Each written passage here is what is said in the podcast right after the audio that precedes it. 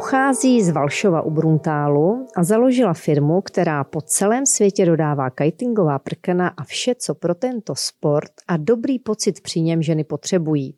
Díky rostoucí komunitě, kterou založila, vzdělává, inspiruje a propuje ženy v kiteboardingu.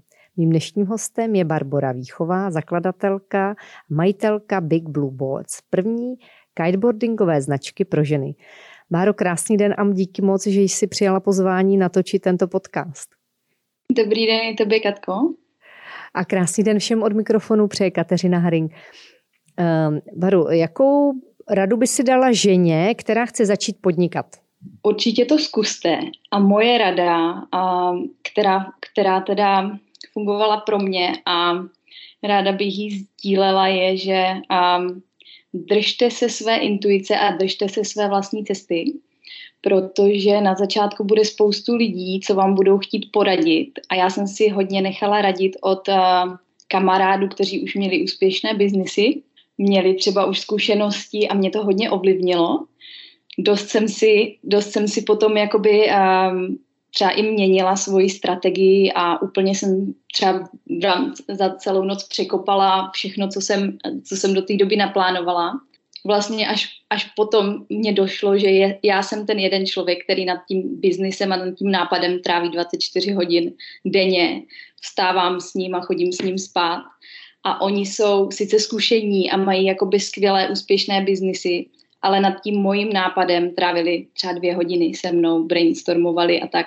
Takže, takže je dobrý prostě držet se toho svého, té své níti, vždycky si vzít od nich tu radu a trošku si tím třeba um, nechat poradit, ale rozhodně držte se toho, co je ve vaší hlavě, ve vaší intuici a to, co vám přišlo jako skvělý nápad na začátku. Dostal jsi například i radu, která se ti vůbec neosvědčila? Ty si to i naznačila, ale jestli si na nějakou vzpomeneš, která třeba vůbec neplatila v tvém biznisovém příběhu? No, a já bych řekla, že to byla taková ta stará old school rada work hard, play hard. Jakože když budeš hodně pracovat a dřít, tak to bude super a, a určitě to přinese ovoce. A to si myslím, že nefunguje. A teda pro mě to nefungovalo, možná někomu jinému to funguje, možná třeba v zemědělství nebo v nějaké fabrice to asi funguje, ale pokud jde člověk s nějakým inovativním nápadem a jakože můj byl vlastně uh, ten nápad, který jsem měla já, ještě nikde realizovaný nebyl.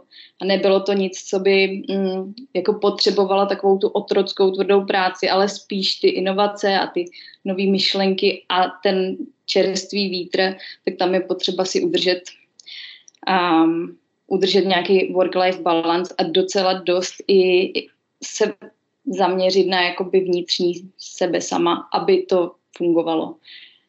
Prostě 12 hodin denně mi, se mi neosvědčilo nikdy. To se nevyplácí. Jaký teda máš recept na work-life balance?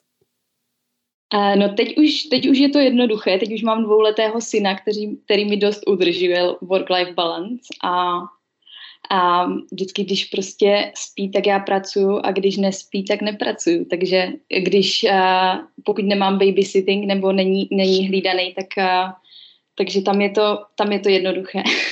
předtím to bylo těžší, musím říct, že předtím jsem byla jakoby víc náchylná k tomu pracovat do padnutí, protože prostě jsem měla třeba nápad nebo zrovna to šlo a proudilo to a je dobrý. No, tam, tam na to jsem recept úplně neměla, teď už, teď už se, děti jsou skvělý recept na work-life balance, musím říct.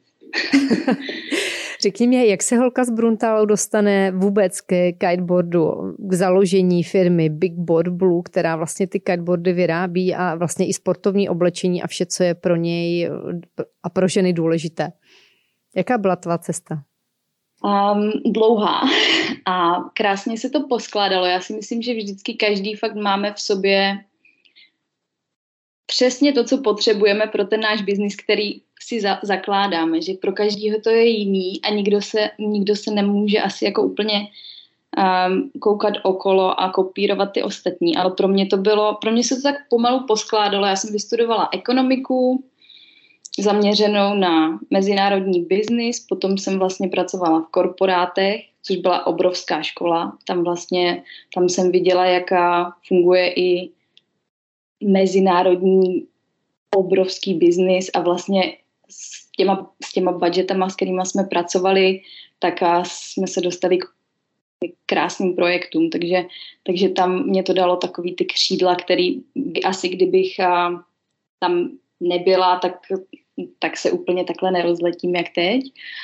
No potom jsem, potom jsem vlastně dostala příležitost pracovat jako marketingový manažer pro firmu, která vyráběla právě kiteboardy. A tak tam to tak nějak pomaličku začalo. Do toho jsem začala kajtovat, abych věděla, co vlastně prodáváme a co, já myslím, co marketuju. Já, já myslím, a... že to souviselo s tím um, work-life balancem, že si začala kajtovat proto, abys vyrovnávala ten stres vlastně z toho korporátu třeba, víš? To já jsem měla jiný vyrovnání stresu. Já jsem tenkrát skákala z letadla, dělala jsem skydiving Taky a můj dobrý. přítel tenkrát vlastně vůbec jakoby eh, tohle dělat nechtěl a my jsme se tenkrát domluvili, že si najdeme nějaký sport, který bude dobrý pro oba a on přišel s kiteboardingem, ale v tu chvíli už ono to bylo tak nějak hodně jakoby ve, stejný, ve stejné době, kdy já jsem vlastně dostala tu pozici marketingové manažerky pro a, firmu, co vyráběla kiteboardy. Do toho vlastně jsme se dohodli, že by bylo dobré začít kajtovat, aby jsme měli nějakou společnou společnou, nějaký společný čas. A takže jsem přesedlala ze skydivingu do kiteboardingu. No a, no a postupně jsem zjišťovala, že vlastně jako je to skvělý sport. Pro mě to byla opravdu láska na první pohled a na první pokus a protože jsem měla hodně sportovní background, tak pro mě to bylo jednoduchý začít, ale všechno tam bylo složitý, že bylo tam toho hrozně moc, toho by vybavení a vlastně já jsem se tam v tom tak jakoby úplně necítila jak ryba ve vodě. A měla jsem, v jednu chvíli jsem si i říkala, že jsem nešla surfovat, kde je jenom jedno prkno a, a voda a plavky. A, a vlastně jsem si říkala, jak bych to mohla si zjednodušit. No a teď nejdřív jsem začínala koketovat s tím, že by bylo fakt pěkný mít um, všechno v jedné barvě a že vlastně v tu dobu, když já jsem začala kajtovat, tak to bylo všechno cílené na muže převážně. A ten, i ten trh byl velmi mužský, celý ten sport byl hodně jakoby braný jako velmi adrenalinový a nebezpečný a, a já bych řekla 95% v té době kajtovalo mužů. Takže najít jakoby kamarádku, co kajtuje, bylo dost jako je hlaku v kupce sena. No nicméně já jsem vlastně začínala uh, začínala koketovat s tím, že by bylo pěkný to udělat v, v tom módu jako surfing, kde vlastně se jako cítíme víc jako ženy a přitom vlastně můžeme i kajtovat. No a no ale ve výsledku eh, jsem narážela na dost technické problémy, že třeba jsem nedokázala skákat jako kluci protože jsem jednoduše nedošáhla na bar, um, což je jakoby součást toho kajtu. Nebo že prostě pro mě ten bod byl příliš těžký a vyzouvali se mi, vyzouvali se mi ty poutka, to vázání, protože moje noha prostě byla ve velikosti 38 a to klasické vázání je ve velikosti 41, protože je to mm, všechno dělané s tím, že um, se zaměřují na muže.